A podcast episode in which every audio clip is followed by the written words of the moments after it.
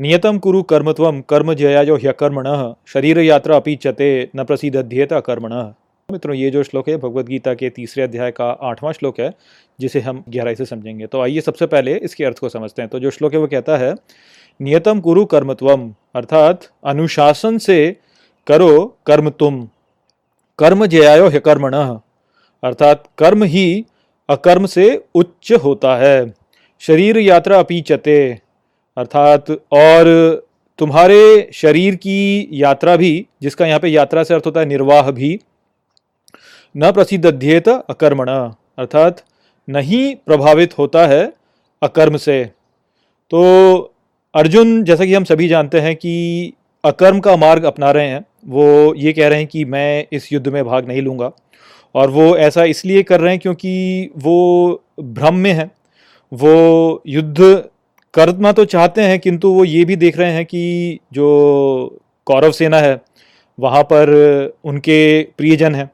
तो वो इसलिए थोड़े से विरोध में पड़ गए हैं और इस कारण से वो सोच रहे हैं कि इस स्थिति से बाहर निकालने का जो एकमात्र मार्ग है, वो यही है कि मैं कोई कर्म ही ना करूँ। तो इसीलिए अर्जुन बोल रहे हैं कि मैं इस युद्ध को नहीं करूँगा। तो वो अकर्म का मार्ग पकड़ रहे हैं और पिछले कुछ श्लोकों में श्री कृष्ण ने अर्जुन को ये समझा दिया है कि यदि तुम जीवित हो तो तुम कर्म से बच नहीं सकते। अर्थात कोई भी जीवित प्राणी वास्तव में इस संसार में जैसे ही आता है, वह कर्म करने के लिए बाध्य हो जाता है। अब यहाँ पर श्री कृष्ण इस श्लोक में अर्जुन से स्पष्ट ये कह रहे हैं कि तुम अकर्म को छोड़ करके कर्म का मार्ग अपनाओ। कर्म का जो मार्ग है, वो वास्तव में अकर्म के मार्ग से श्रेष्ठ होता है। और वो अर्जुन को ये भी कह रहे हैं कि तुम यदि अकर्म करोगे तो तुम अपने शरीर का निर्वाह ही नहीं कर पाओगे। अर्थात तुम अपने शरीर की जो भी सस्टेनेंस है, जिसको कहेंगे आप, निर्वाह अर्थात सस्टेनेंस आप अब तुम अपने शरीर को सस्टेन ही नहीं कर पाओगे। तुम जैसे जीवन में जीते हो तो तुम्हें खाना खाना होता है, तुम्हें पानी पीना होता है, तुम्हें सोना होता है, जागना होता है, चलना होता है, या दुनिया भर के और बहुत सारे ऐसे कार्य करने होते हैं। और इन सभी कार्यों में तुम कुछ ना कुछ ऐसा कर्म अवश्य करोगे जो कि किसी न किसी को हानि पहुंचाएगा। जैसे कि मैंने आपको उदाहरण दिया ही था कि बोलने से जो हमारे मुँह के अंदर जो बैक्टीरिया है, वो मारे जाते हैं। या यदि आप भोजन को ही देख लें तो भोजन करना वास्तव में किसी न किसी जीव की हत्या होती है। यदि कोई जानवर नहीं हो, पशु नहीं हो तो पौधे होंगे। पौधों में भी जीवन होता है। तो खाने से भी जो है आप किसी न किसी जीव की हत्या कर ही रहे होते हैं। तो इस प्रकार से जीवन का जो निर्वाह हम कर रहे होते हैं, उसमें भी बहुत से ऐसे कर्म होते हैं, जहाँ पर कि दूसरे प्राणियों को कष्ट मिलता ही मिलता है। तो अकर्म करके तुम यदि ये सोचते हो कि तुम दूसरों को कष्ट नहीं प्रदान करोगे तो तुम वास्तव में भ्रम में हो, क्योंकि यदि तुम अकर्म कर रहे हो तो तुम अपने शरीर का निर्वाह ही नहीं कर सकते। तो अकर्म करने का अर्थ यहाँ पर फिर ये हो गया कि तुम आत्महत्या कर लो, क्योंकि फिर तो तुम कुछ भी नहीं कर सकते हो। तो ये बात यहाँ पर श्री कृष्ण ने अर्जुन से कही। इसको यदि हम एक स्तर और आगे लेके जाएँ तो हम इसे ऐसे भी समझ सकते हैं कि वास्तव में ये जो जीवन है, ये एक यात्रा ही है। और यहाँ पर बहुत से हमारे जीवन में अवरोध आते हैं, जिनको कि हमें पार करना होता है और इन अवरोधों को पार करके हम जीवन में नई शिक्षाएँ सीखते हैं, जिससे कि हम एक उत्तम पुरुष बनते हैं। और यही जो है ये अच्छे संस्कारों को हमारे भीतर जगाता है, जिससे कि हम फिर ईश्वर के निकट जाते हैं।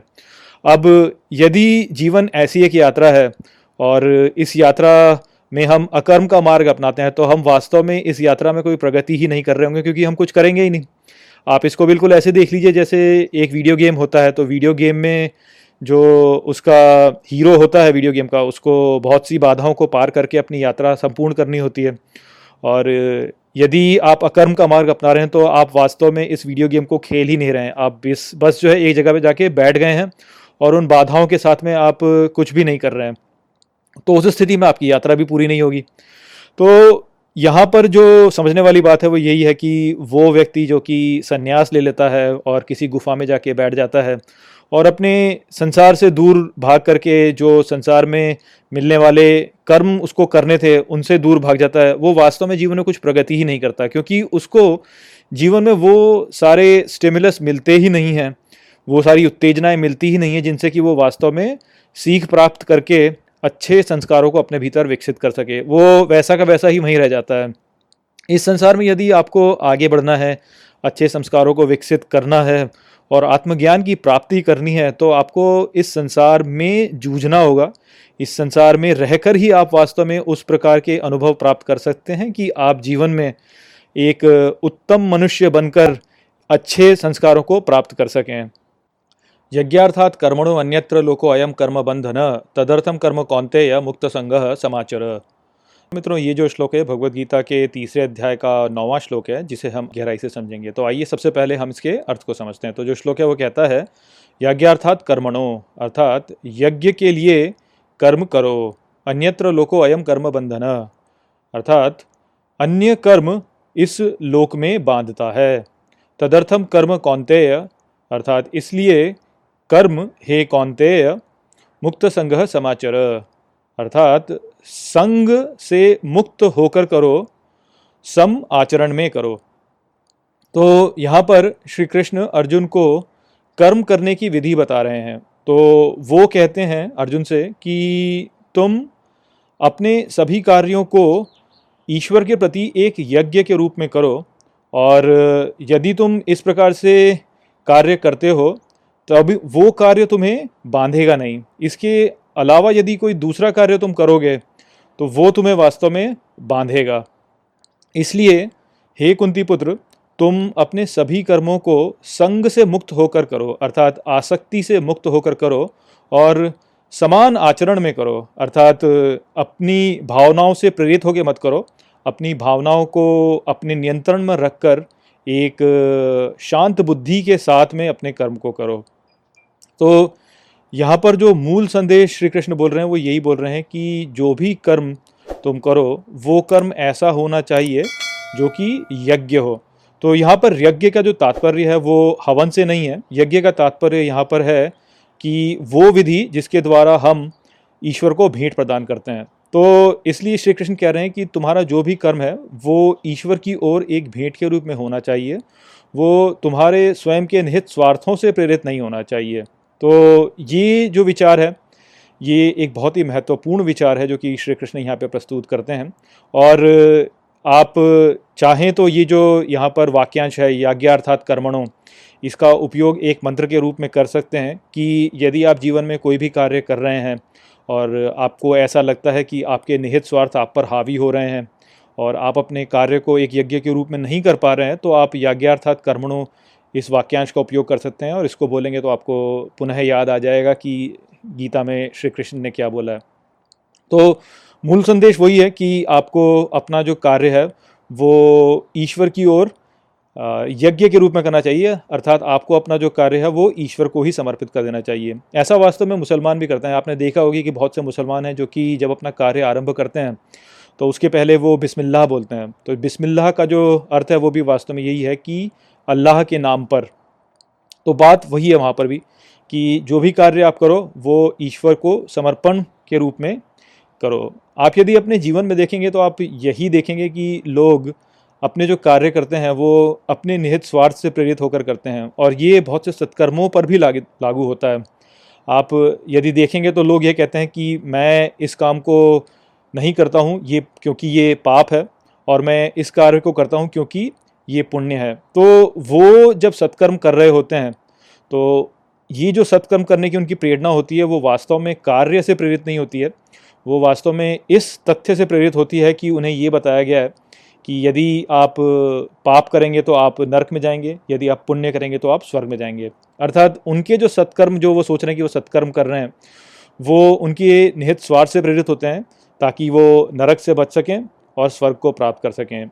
दुर्भाग्य की बात यही है कि क्योंकि यहाँ पर उन्होंने अपने निहित स्वार्थ को बीच में डाल दिया, इस कारण से जो भी कर्म उन्होंने वो किया, वो वास्तव में कभी सत्कर्म हो ही नहीं सकता। क्योंकि जो सत्कर्म होता है, वो कभी भी निहित स्वार्थ से प्रेरित नहीं होता।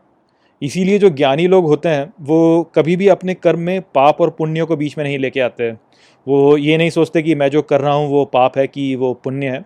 वो अपने स्वधर्म को जानते हैं और अपने स्वधर्म का पालन करते हैं, बिना पाप और पुण्य की चिंता किए वगैरह इसलिए वो अपने कर्म को करते समय कभी भी ये चिंता नहीं करते हैं कि क्या ये उनको नरक में लेके जाएगा या उनको स्वर्ग में लेके जाएगा। उनको इस तथ्य से कोई लगाव ही नहीं होता। वो केवल अपना कर्म करते हैं ईश्वर की और सेवा के रूप में। तो उनका जो भी कार्य होता है वो वास्तव में ईश्वर को समर्पित हो जाता है। और इस प्रकार से वो ईश्वर के निकट चलते चले जाते हैं, क्योंकि उनका जो कार्य है वो वास्तव में ईश्वर की सेवा ही है। और यदि कोई व्यक्ति ईश्वर को प्राप्त कर ले तो उसने तो स्वर्ग प्राप्त कर ही लिया। तो इस प्रकार की विचार हमें रखना चाहिए। हमें भी ये नहीं सोचना चाहिए कि अरे, मैं जो ये कर रहा हूँ, ये पाप है कि पुण्य नहीं, उसका हमें सोचना ही नहीं चाहिए। वास्तव में हमें केवल अपने स्वधर्म को समझना चाहिए और अपने स्वधर्म का पालन करना चाहिए और अपने हर कर्म को ईश्वर को समर्पित कर देना चाहिए। यही करेंगे हम, तभी हम ईश्वर के निकट चलते चले जाएँगे। और इस स्थिति में यदि आपको ऐसा लग रहा है कि कोई कार्य जो है वो सत्कार्य नहीं है, वो भी वास्तव में सत्कार्य ही होगा, क्योंकि जिस व्यक्ति ने उस कार्य को किया, वो केवल ईश्वर की ओर समर्पण के रूप में किया। सहयज्ञ प्रजा सृष्ट्वा पुरोवाच प्रजापति, अनेन प्रसविष्यध्वमेश, वो अस्तु विष्ट कामधुक। मित्रों, ये जो श्लोक है भगवत गीता के तीसरे अध्याय का दसवां श्लोक है, जिसे हम गहराई से समझेंगे। तो आइए सबसे पहले इसके अर्थ को समझते हैं। तो जो श्लोक है, वो कहता है सहयज्ञ प्रजा सृष्टवा अर्थात यज्ञ द्वारा प्रजा की सृष्टि करके। पुरोवाच प्रजापति, अर्थात पश्चात बोले प्रजापति। प्रजापति अर्थात भगवान ब्रह्मा।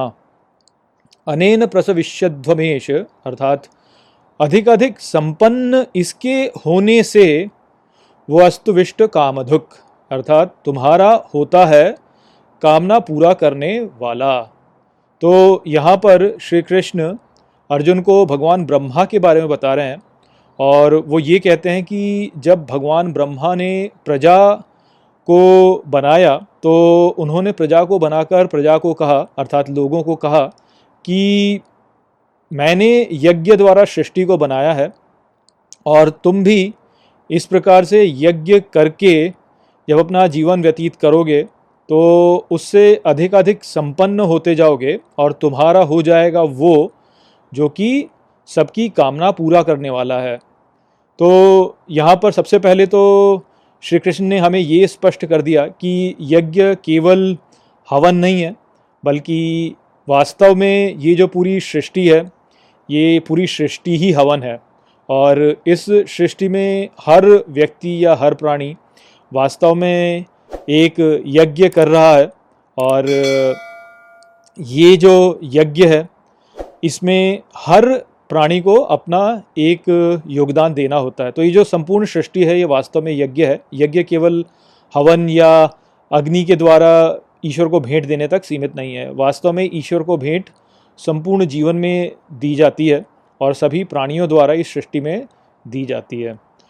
इसके पश्चात हमें अब ये भी समझना चाहिए कि यहाँ पर भगवान ब्रह्मा का उल्लेख कर रहे हैं, अर्थात सृष्टि के निर्माण का उल्लेख यहाँ पर कर रहे हैं श्री कृष्ण। और हम बार बार ये प्रश्न करते हैं कि ईश्वर ने इस सृष्टि का निर्माण क्यों किया? और यहाँ पर क्योंकि हम स्वयं जब भी कुछ सोचते हैं तो अपने निहित स्वार्थ के द्वारा ही सोचते हैं। हम यही सोचते हैं कि जो भी कार्य होता है वो वास्तव में किसी न किसी निहित स्वार्थ के कारण किया जाता है। तो इसलिए हम सृष्टि के निर्माण में भी सोचते हैं कि इसमें ईश्वर का, स्वयं का क्या लाभ था जो उसने इस सृष्टि का निर्माण किया। वास्तव में ये केवल एक मानव दृष्टिकोण है कि कुछ भी कार्य करने के लिए उसके पीछे एक स्वार्थ होना चाहिए। सृष्टि के निर्माण के पीछे कोई स्वार्थ होना अनिवार्य नहीं है। और हम यहाँ पे देख सकते हैं कि जो भगवान ब्रह्मा ने कहा, वो यही कहा कि मैंने यज्ञ के रूप में इस सृष्टि का निर्माण किया।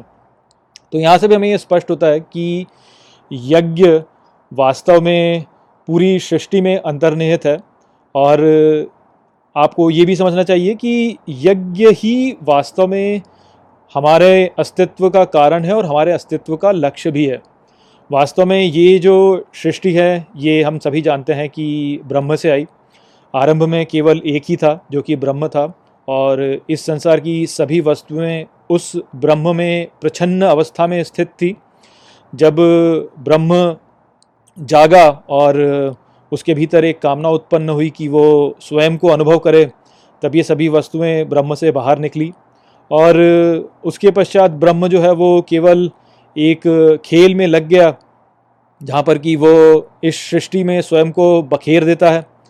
उसके द्वारा वो इस सृष्टि का रस लेता है और फिर इसके पश्चात वो स्वयं में ही समा जाता है। तो यहाँ पर कोई ऐसा निहित स्वार्थ नहीं है जो कि ब्रह्म जो है अपने लाभ के लिए कर रहा है। वो केवल इस खेल को खेल रहा है, ये खेल है और वो केवल उसमें आनंद ले रहा है। तो इसीलिए जो है ब्रह्म को बोला जाता है सच्चिदानंद। तो आनंद वास्तव में यही भाग है। और ब्रह्म जो है उसकी जो प्रवृत्ति है वो शांत होने की है और साथ में अनंत होने की है। तो क्योंकि हम सभी वास्तव में ब्रह्म से ही उत्पन्न हुए हैं और हम वास्तव में स्वयं की जो स्रोत है उसी में समा जाना चाहते हैं तो इसलिए हमारे भीतर भी एक प्रवृत्ति होती है कि हम विस्तार करें और विस्तार के द्वारा ही हमें ऐसा लगता है कि हम शांत हो जाएँगे। किंतु हमारी जो समस्या है वो ये है कि हमें अभी संपूर्ण ज्ञान नहीं है और इस कारण से हम अपने अहंकार से अपना तादात्म्य कर लेते हैं और क्योंकि हम अहंकार से अपना तादात्म्य कर लेते हैं, इस कारण से फिर हम अपने अहंकार को ही वास्तव में विस्तृत करना चाहते हैं और इस कारण से हम फिर धन और प्रसिद्धि के पीछे भागते हैं। अब होता यह है कि धन और प्रसिद्धि को प्राप्त करके हमें लगता है कि हमें शांति मिल जाएगी, किंतु शांति हमें मिलती नहीं क्योंकि विस्तार की जो विस्तार की जो प्रक्रिया है, उसमें केवल अपने अहंकार से जोड़ने में हम कभी भी पूर्ण रूप से विस्तृत नहीं हो सकते तो ये हमें पता चल जाता है और हमें यही लगता है कि धर्म और शक्ति के पीछे भागने से वास्तव में कोई लाभ नहीं है। वास्तविकता में यदि हमें विस्तार को प्राप्त करना है और अनंत बन जाना है तो उसके लिए हमें अपने तादात्म्य को अपने अहंकार से हटाकर इस संपूर्ण सृष्टि से जोड़ना होगा, क्योंकि जब हम अपने तादात्म्य को इस संपूर्ण सृष्टि से जोड़ेंगे, तभी हम वास्तव में अनंत हो पाएँगे। और जब हम संपूर्ण सृष्टि से अपना तादात्म्य जोड़ लेंगे तो उस स्थिति में हमें कोई कष्ट हो ही नहीं सकता। और इसी कारण से हम फिर शांति प्राप्त करते हैं। तो यही वास्तव में ये संपूर्ण जीवन की जो यात्रा है, वो है। अब यहाँ पे यदि हमें अपने तादात्म्य को इस संपूर्ण सृष्टि के साथ में जोड़ना है और अपने अहंकार को नष्ट करना है तो ये करना इतना सरल नहीं है। इसको करने का केवल एक ही मार्ग है और वो मार्ग है स्वयं का जो स्वार्थ हमें होता है, उसको नष्ट कर देना। जो स्वार्थहीनता है, जब हम उसे प्राप्त करेंगे तभी हम वास्तव में अपने अहंकार से ऊपर उठकर इस संपूर्ण जगत के साथ में अपनी पहचान को जोड़ सकेंगे। और ये जो स्वार्थहीनता है जिसको हम पाना चाहते हैं, उसको पाने का जो मार्ग है वो केवल एक ही है। और वो मार्ग है वास्तव में ऐसे कर्म करना जो कि कल्याण से प्रेरित हो, ना कि स्वयं के निहित स्वार्थ से। जब हम कर्म ऐसे करेंगे तो कर्म के द्वारा ही वास्तव में हमारा स्वभाव भी निर्धारित होता है। और हमारा स्वभाव भी फिर वास्तव में स्वार्थहीन होता चला जाएगा और जिससे कि हम और अधिक ब्रह्म के निकट पहुँचते चले जाएँगे क्योंकि हमारा जो तादात्म्य होगा वो संपूर्ण सृष्टि के साथ में जुड़ने लगेगा। तो इसीलिए यहाँ पर श्री कृष्ण बता रहे हैं कि ब्रह्मा ने ये कहा कि तुम यज्ञ करो। यज्ञ करो अर्थात जो भी तुम्हारा कार्य हो, वो केवल कल्याण के लिए हो और वो स्वार्थ से प्रेरित ना हो। तो जब तुम ये करोगे, तभी तुम ब्रह्म के निकट पहुँचोगे। और, ब्रह्म जो है, वही वास्तव में वो है जो कि आपकी सारी इच्छाओं को पूरा करेगा।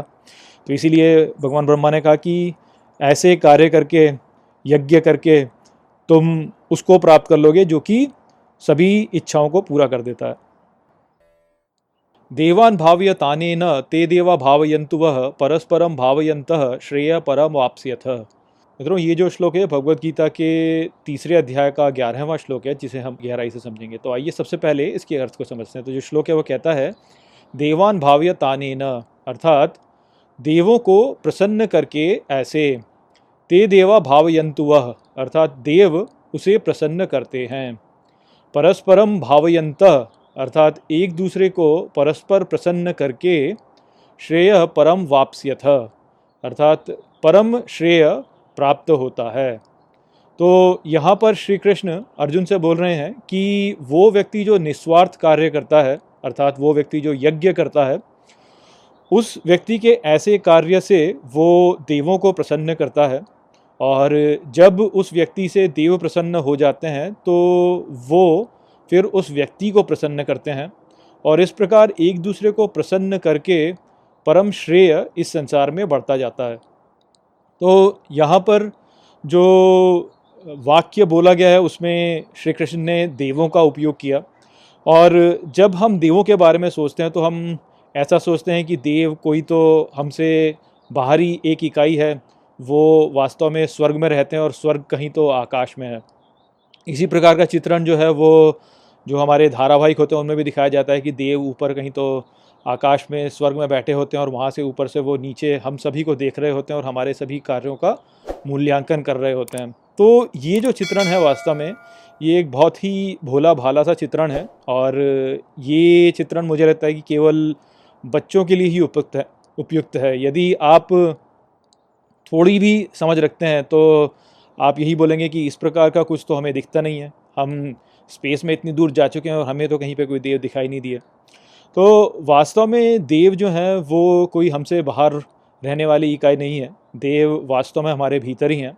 और हमें ये समझना चाहिए कि जो भी दिव्य शक्तियाँ हमारे भीतर कार्य कर रही होती हैं, वही वास्तव में देवों द्वारा चित्रित की गई हैं। जो ये स्वर्ग है, वास्तव में जो स्वर्ग है, वो भी हमारे भीतर ही है। और जब स्वर्ग हमारे भीतर है तो देव फिर उस रूप से देखा जाए तो हमारे भीतर ही हैं। अब यहाँ पर आपको समझना चाहिए कि किस प्रकार से देवों को वास्तव में समझा गया है। इसको आप वेदों के द्वारा समझ सकते हैं। तो वेदों को जब आप पढ़ेंगे तो वहाँ पर आपको ऊपरी रूप से देखा जाए तो ऐसा ही दिखेगा कि ये जो सभी देव हैं ये वास्तव में प्रकृति की कुछ कुछ शक्तियों को आ, संभालते हैं। किंतु आप यदि उनके गहरे अर्थों को समझेंगे तो आप देख पाएँगे कि वास्तव में जो देव हैं वो हमारे भीतर की जो दिव्य शक्तियाँ हैं, उन्हीं को दर्शाते हैं। तो जैसे इंद्र जो हैं, वो वास्तव में हमारे सर्वोच्च बुद्धि को दर्शाते हैं। जो वरुण हैं, वो हमारे ज्ञान के विस्तार को दर्शाते हैं। जो अग्निदेव हैं, वो वास्तव में सत्य की जो हमारे भीतर एक ज्ञान होता है, सत्य का, उसको दर्शाते हैं। जो सरस्वती हैं, वो वास्तव में प्रेरणा को दर्शाती हैं। तो इस प्रकार से ये सभी जो देव हैं और देवियाँ हैं, ये हमारे भीतर की जो दिव्य शक्तियाँ हैं, उनके भागों को दर्शाती हैं। और ये सभी वास्तव में हमें एक मार्ग इस प्रकार का प्रदान करती हैं, जिससे कि हम फिर ब्रह्म तक पहुँच सकते हैं।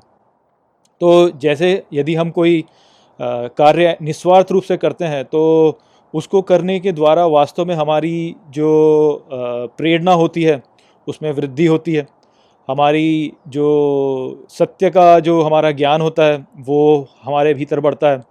जो हमारे ज्ञान में विस्तार होता है, वो और होता है।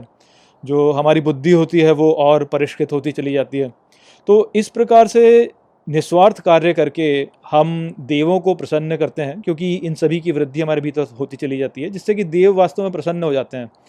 और जैसे ही देव प्रसन्न होते हैं तो ये जो सभी कारक हमारे भीतर चल रहे हैं, ये हमें भी प्रसन्न करते हैं। एक बुद्धिमान व्यक्ति अधिक प्रसन्न होता है, एक प्रेरित व्यक्ति अधिक प्रसन्न होता है, सत्य को जानने वाला जो व्यक्ति होता है वो अधिक प्रसन्न होता है। यही जो सभी कारक हैं, यही हमें शांत भी करते हैं। तो देवों को प्रसन्न करके हम भी प्रसन्न होते चले जाते हैं। और जब हम प्रसन्न होंगे तो हमारा जो व्यवहार होगा, वो भी अच्छा होगा। अर्थात हम दूसरों को प्रसन्न करने लगेंगे। जब दूसरों को हम प्रसन्न करेंगे तो दूसरे जो लोग हैं, वो हमारी और जिस प्रकार का व्यवहार करेंगे, वो भी अच्छा होगा। वो भी प्रसन्न होंगे, हम भी प्रसन्न होंगे, हमारे भीतर के देव जो हैं, वो भी प्रसन्न होंगे। अर्थात जो भी कार्य हम करेंगे, ऐसे जो कि निस्वार्थ होते हैं, वो हमें भी प्रसन्न करेंगे, बाहर वालों को भी प्रसन्न करेंगे और देवों को भी प्रसन्न करेंगे। तो इस प्रकार से यहाँ पर श्री कृष्ण बोल रहे हैं कि जब कोई व्यक्ति निस्वार्थ कार्य करता है तो वो देवों को प्रसन्न करता है, जिससे देव उसे प्रसन्न करते हैं और इन दोनों के एक दूसरे को प्रसन्न करने के द्वारा इस संसार में जो कल्याण है, वो बढ़ता चला जाता है।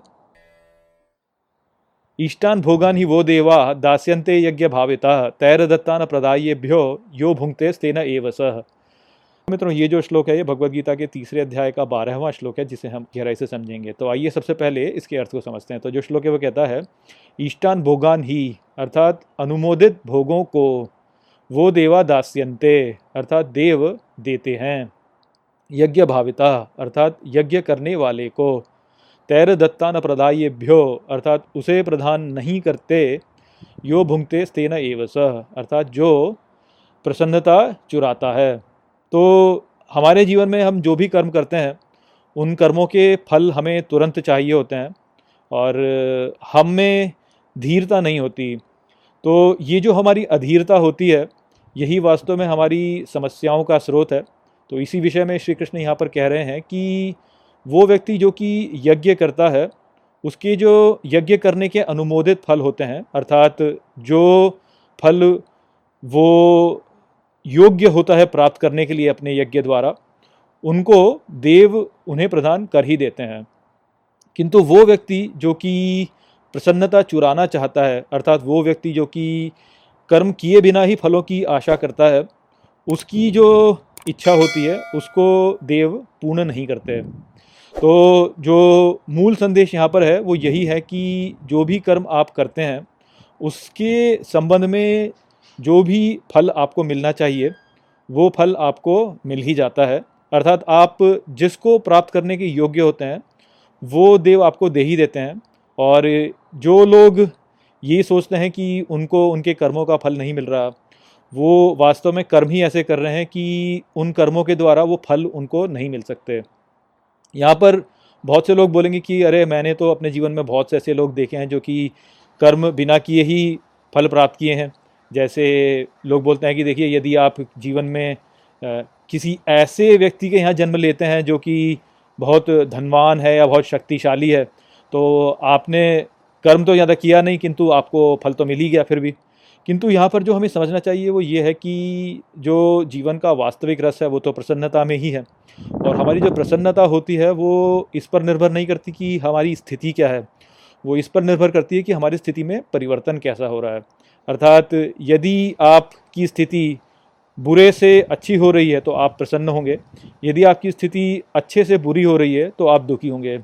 इस पर निर्भर नहीं करता कि आपकी अभी की स्थिति क्या है। तो यदि आप अभी क्लर्क हैं और क्लर्क से आप मैनेजर बन जाते हैं तो आप प्रसन्न होंगे। किंतु यदि कोई मैनेजर है और वो मैनेजर से निर्देशक बन जाता है तो वो भी प्रसन्न होगा उतना ही जितना कि आप प्रसन्न हुए। अर्थात आपकी स्थिति पर निर्भर नहीं करता, आपके परिवर्तन पर निर्भर करता है कि आप कितना प्रसन्न होते हैं। तो इसलिए यदि आपको जीवन में प्रसन्नता की आशा है तो उसके लिए आपको जीवन में परिवर्तन चाहिए होगा। और जीवन में परिवर्तन के लिए हमें परिश्रम करना ही पड़ता है। बिना परिश्रम किए हमारे जीवन में परिवर्तन नहीं हो सकता।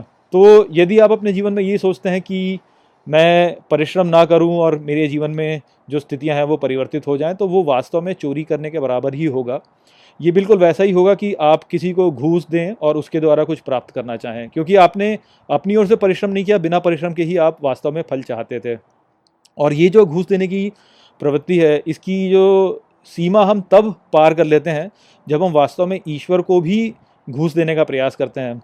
जब हम ये कहते हैं ईश्वर से कि ईश्वर मुझे ये दे दे मैं तेरे मंदिर में जाके वो चढ़ाऊँगा। ये जो हमारी धारणा है, ये वास्तव में बहुत ही भ्रष्ट भावना है। ईश्वर हमारे द्वारा दिए गए चढ़ावे का भूखा नहीं है। ईश्वर स्वयं में स्थित है, वो परिपूर्ण है।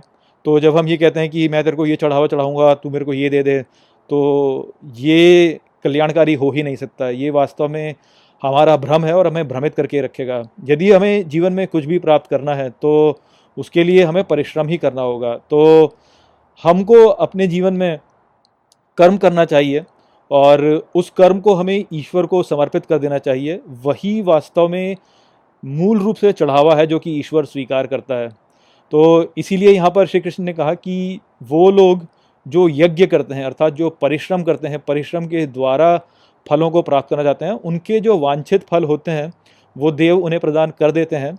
और वो व्यक्ति जो कि प्रसन्नता चुराना चाहता है अर्थात जो व्यक्ति कभी कार्य नहीं करना चाहता किंतु उसके फल प्राप्त करना चाहता है जो कि उस रूप से देखा तो चोरी कर रहा है उसके जो आ, उसके जो इच्छाएँ होती हैं उनको ईश्वर कभी भी पूरी नहीं करता। और वो करेगा भी कैसे? जब तुमने कोई बलिदान दिया ही नहीं तो बिना बलिदान के कुछ भी प्राप्त करना हो ही नहीं सकता। यज्ञ सीन संतो मुच्यंते सर्व किल विषय भुंजते ते त्वघम पापा, ये पचंती आत्म कारणात मित्रों, ये जो श्लोक है भगवत गीता के तीसरे अध्याय का तेरहवां श्लोक है, जिसे हम गहराई से समझेंगे। तो आइए सबसे पहले इसके अर्थ को समझते हैं। तो जो श्लोक है, वो कहता है यज्ञ शिष्टा सीन संतो अर्थात यज्ञ का शेष भोगने वाले संत मुच्यंते सर्व किल विषय अर्थात मुक्ति पाते हैं सभी पापों से। भुंजते ते, अर्थात आनंद लेते हैं वे, या भोग करते हैं वे। त्वघम पापा, ये, अर्थात, किंतु जो दुष्ट पापी होते हैं, पचंती आत्म कारणात अर्थात पकाते हैं स्वयं के लिए। तो यहाँ पर श्री कृष्ण कह रहे हैं कि ज्ञानी व्यक्ति अपने यज्ञ को करते हैं और यज्ञ में जो भी शेष बच जाता है, उसे प्राप्त करके वे प्रसन्न रहते हैं और संतुष्ट हो जाते हैं। किंतु वो व्यक्ति जो अपने यज्ञ को करता है स्वयं के लिए, अर्थात वो अपने कर्मों को स्वयं के भोग के लिए या अपने आनंद के लिए या अपने आप कुछ पाने के लिए जब करता है तो वो व्यक्ति पापी होता है। तो जो मूल संदेश है वो यही है कि यज्ञ जो भी व्यक्ति करता है, उसके फल को यदि कोई पाना चाहता है तो वो पापी हो जाता है। जबकि जो ज्ञानी लोग होते हैं, वो केवल जो यज्ञ में बच गया, झूठन, उसको प्राप्त करके प्रसन्न हो जाते हैं और इस प्रकार से वो अपने सभी पापों से मुक्त हो जाते हैं। तो जो सतही रूप है, वहाँ पे तो आप इसे समझ सकते हैं कि ऐसा क्यों कहा गया है। किंतु यहाँ पे हमें इसे थोड़ा सा और गहराई से समझना चाहिए कि वास्तव में श्री कृष्ण ऐसा क्यों कह रहे हैं कि वो व्यक्ति जो कि अपने स्वार्थ के लिए जो कार्य करता है, वो स्वार्थ के लिए कार्य करते से ही वास्तव में पापी हो जाता है। तो इसको हम थोड़ा और गहराई से समझते हैं। तो वास्तव में हम ये देखते हैं कि इस संसार में जो भी चल रहा है, वो एक यज्ञ है। और जैसा कि इस अध्याय के दसवें श्लोक में श्री कृष्ण ने कहा कि ये जो संसार है, ये वास्तव में ईश्वर का यज्ञ है और ये जो यज्ञ है, इसमें हम सभी को अपना एक योगदान देना होता है। अब यहाँ पर जो स्थिति है, वो यही है कि हर प्राणी वास्तव में यहाँ पर इस यज्ञ में योगदान दे रहा है। अब यदि ये जो पूरी सृष्टि है, ये ईश्वर का यज्ञ है। तो इससे ये स्पष्ट होता है कि ये पूरी सृष्टि वास्तव में ईश्वर की ही है। इसमें कुछ भी ऐसा नहीं है जो कि हमारा है, अर्थात जो कि हमारे अहंकार का है। यहाँ पर जो भी कुछ है वो वास्तव में ईश्वर का ही है। तो ज्ञानी व्यक्ति जो होते हैं वो इस बात को समझते हैं कि इस संसार में सब कुछ वास्तव में ईश्वर का है। इसलिए वो किसी भी वस्तु को अपना नहीं मानते।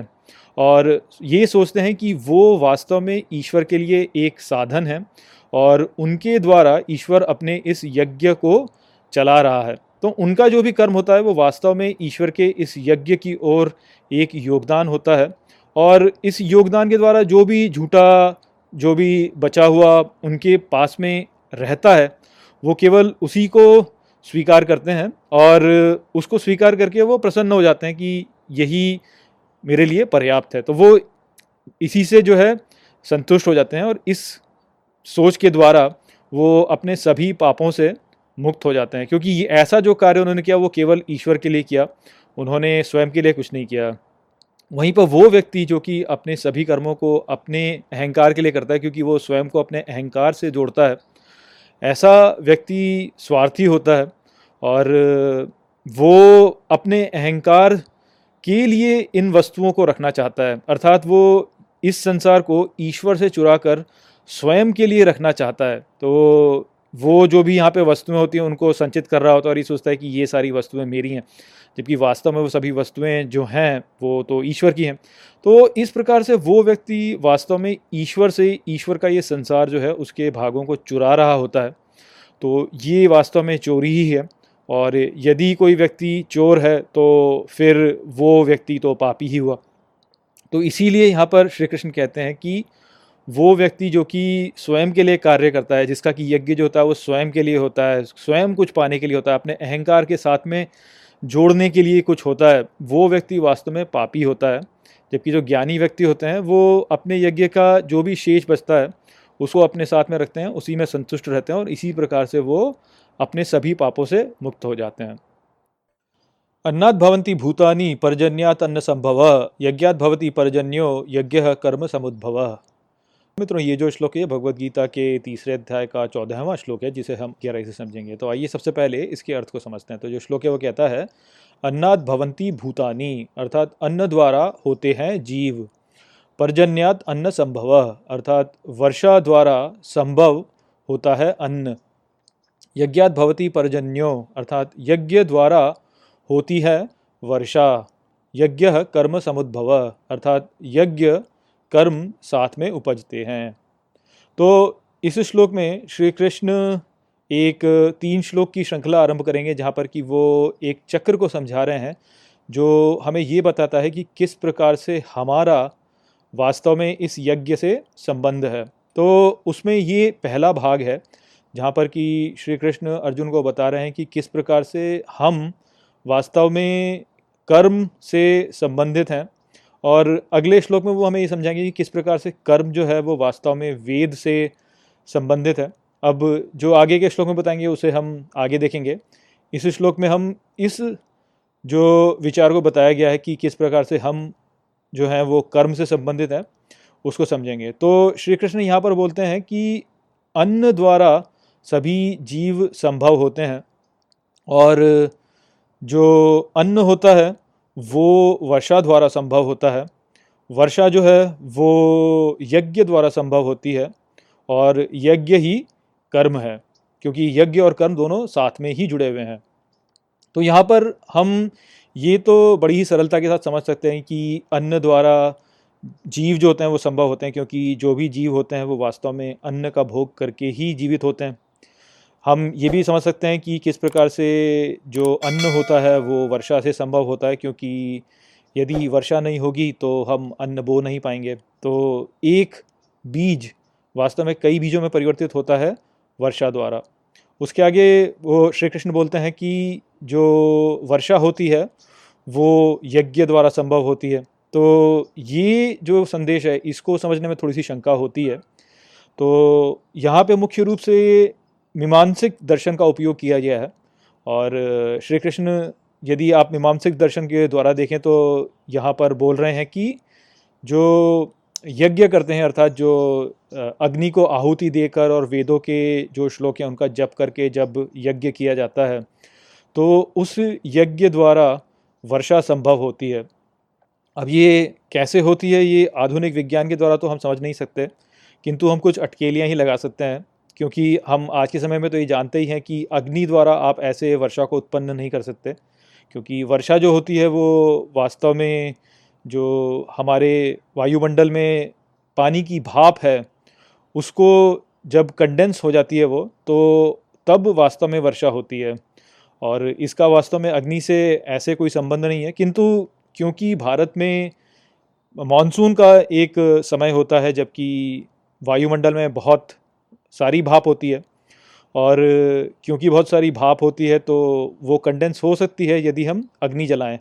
किंतु अग्नि जो जलाएँगे हम, उस स्थिति में वो एक बहुत बड़ी अग्नि होनी चाहिए। जैसे कि किसी जंगल में यदि आग लग जाती है तो उतनी बड़ी अग्नि होनी चाहिए। तो हो सकता है कि प्राचीन काल में हमारे भारत में ऋषि बहुत बड़ी बड़ी अग्नियाँ जलाते हों और मानसून कॉल मानसून का जो समय होता है मानसून काल, उसमें वो उस अग्नि के द्वारा जो भी भाप वायुमंडल में होती थी, उसको जमा करके और वर्षा उत्पन्न कर देते हों।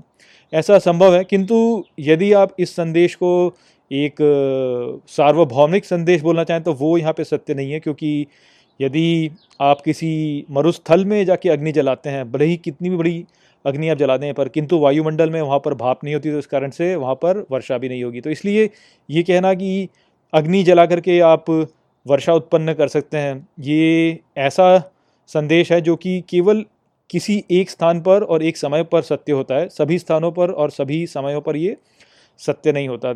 इसलिए मैं वास्तव में इस भाग को मीमांसिक दर्शन के द्वारा नहीं समझता हूँ। इसको मैं वास्तव में सांख्य द्वारा ही समझता हूँ। और यहाँ पर फिर भी आप ये देख सकते हैं कि कैसे गीता जो है वो वास्तव में सभी भारतीय दर्शनों का उपयोग करके हमें संदेश देना चाहती है, अर्थात वो सभी भारतीय दर्शनों को अपने आप में सम्मिलित कर रही होती है और यहाँ पे मीमांसिक दर्शन के बारे में बोल रही है।